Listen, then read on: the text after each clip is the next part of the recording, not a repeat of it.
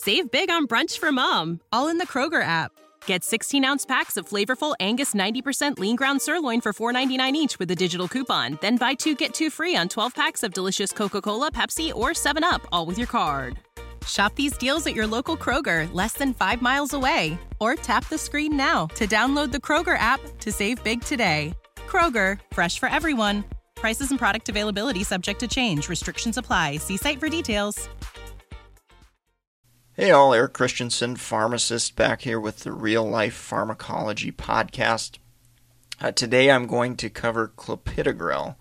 Uh, brand name of that medication is Plavix. And this is classified as an antiplatelet agent.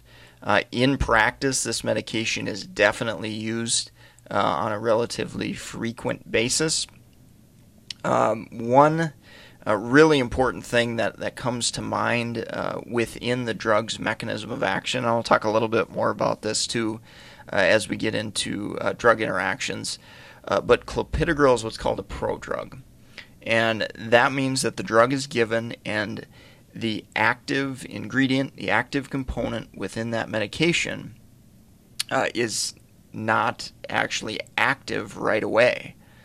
So, what happens is the drug is absorbed and the drug is converted into by the body into the active form that actually has the physiological antiplatelet type effects.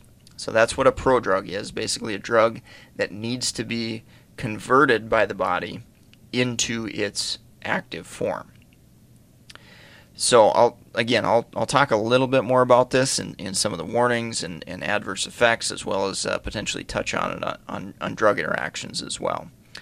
So when we think about classifications and antiplatelet agents, uh, you've got to remember, you know, what we're trying to do with these medications, and it's virtually always trying to um, prevent you know platelets from aggregating together and ultimately prevent um, blood clots and things of, of that nature um, where we stop the, the blood flow. And two of the most important situations are in the heart, where we can uh, have a myocardial infarction, where basically blood flow is um, at least limited and potentially even totally blocked. Uh, we've also got the potential um, of blocking off that blood flow in the brain, which is a stroke. And clopidogrel can be used in both of those those settings. I'm not going to go greatly into the, the nuances here, but um, clopidogrel is definitely more indicated for secondary uh, prevention of, of ischemic stroke. Now, in patients who have atrial fibrillation and are at risk of stroke, uh, thromboembolic stroke due to that, uh, the agents that are going to be used are the anticoagulant type agents, you know, like apixaban and things, uh, medications within that class. So uh, there is some nuance there, but um, from a big, broad, general picture, you know, prevention of you know future heart attack, prevention of stroke, uh, is where uh, this medication is primarily used. Uh, also, in, in numerous situations, it, it can be used as an alternative to aspirin. So, if you got a patient that has not tolerated aspirin for some reason, uh, you may see clopidogrel used as an alternative, again, to help you know prevent those uh, blood clots from from forming and issues uh, surrounding that. Okay, so mechanistically, when that prodrug is converted, you know, how does um, that medication work to inhibit platelets. So uh, it inhibits uh, P2Y12, which is actually part of uh, ADP receptors, or kind of a subunit of, of ADP receptors. And those ADP receptors are on platelets. And this blocks the activation of GP2B slash 3A, which is necessary for platelets to start to uh, come together, adhere together, aggregate together, and you know slow and stop uh, that blood flow. So that's mechanistically um, how this drug works uh, to inhibit the function of platelets. Uh, one thing that, that commonly comes up comes up uh, patients who are you know undergoing surgery and things of that nature And you know whether we hold this medication or continue this medication uh, really depends upon the surgery and, and what's going to be done. Uh, but an important thing to remember physiologically is the lifespan of a platelet. Lifespan of a platelet's uh, in the ballpark of seven to ten days, and mechanistically, this drug irreversibly inhibits the function of platelets. So that means that the body needs to replace the platelets to be able to regain that function. So skipping a drug uh, or skip excuse me skipping a dose of clopidogrel um, may not you know automatically prevent you from having bleed risk because those platelets are inhibited um, for seven to ten days until the body has reproduced uh, more and, and new platelets. So, just an important point to think about. And, you know, it, it's why we sometimes hold these drugs several days before surgery, is because of that lifespan of the platelet. But again, depends upon the surgery and depends upon what we're doing whether or not uh, these, these drugs are held. Uh, adverse effect profile. I can't say I, have seen a ton of adverse effects out in clinical practice um, other than uh, the risk for bleed. These drugs inhibit platelets just like aspirin, and bleeding risk is a major, major concern uh, with these medications. And you got to think about other medications that a patient may be on too that may uh, increase uh, bleed risk, which I'll talk about kind of in drug interactions too.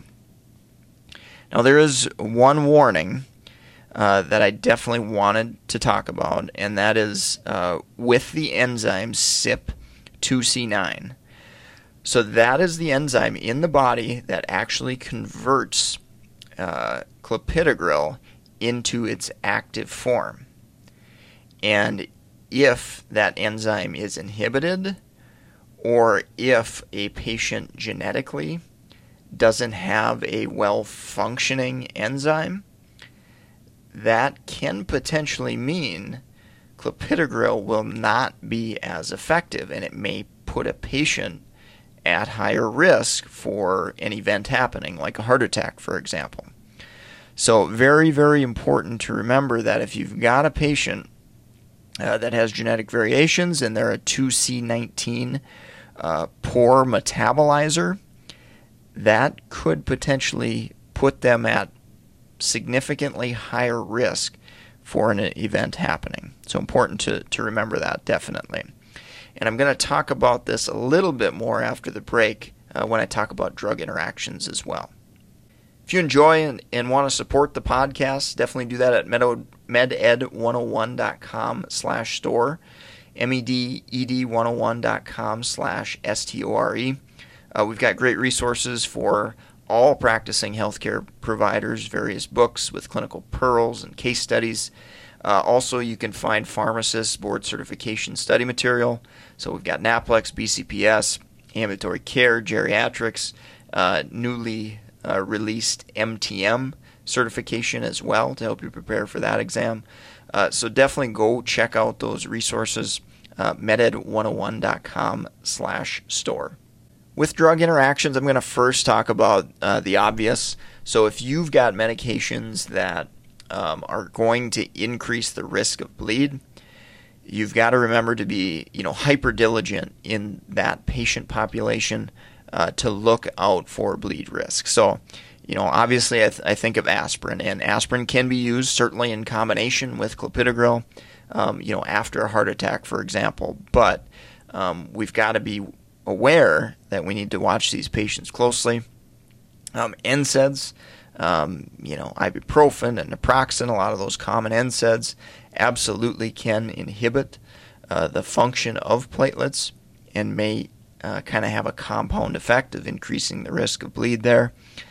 Uh, anticoagulants uh, like apixaban, rivaroxaban, warfarin, uh, you know, any blood thinning type medication, thrombolytics like TPA, those can all increase the risk of bleed and kind of compound that effect of clopidogrel. Now, um, we'll get into a little bit more controversial area. So, omeprazole, uh, esomeprazole, these medications can inhibit CYP2C19. And by inhibiting that enzyme, you do run the potential risk of reducing the effectiveness of clopidogrel. Now, it's still, um, to this day, as I'm, I'm doing this podcast, it, it is still, at least in my mind, somewhat controversial. We've had some evidence that says, yes, this is going to, to impact outcomes and increase the risk of, let's say, a heart attack. And we've had some evidence that says, you know, no, there there was no issues. So very, very controversial still. Uh, a drug like uh, pantoprazole, if a PPI is necessary, is a consideration.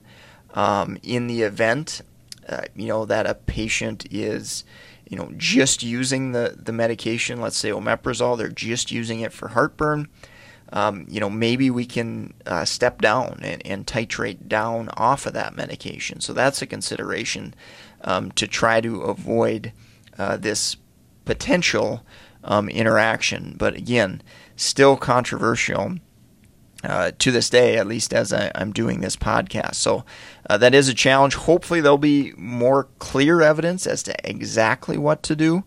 Um, but those are, are, some of the potential options that I, I laid out there. Uh, fluconazole is another uh, medication that can inhibit CYP2C19, and there is uh, some potential evidence that it can cause some reduced effectiveness. So, again, keep an eye out for that.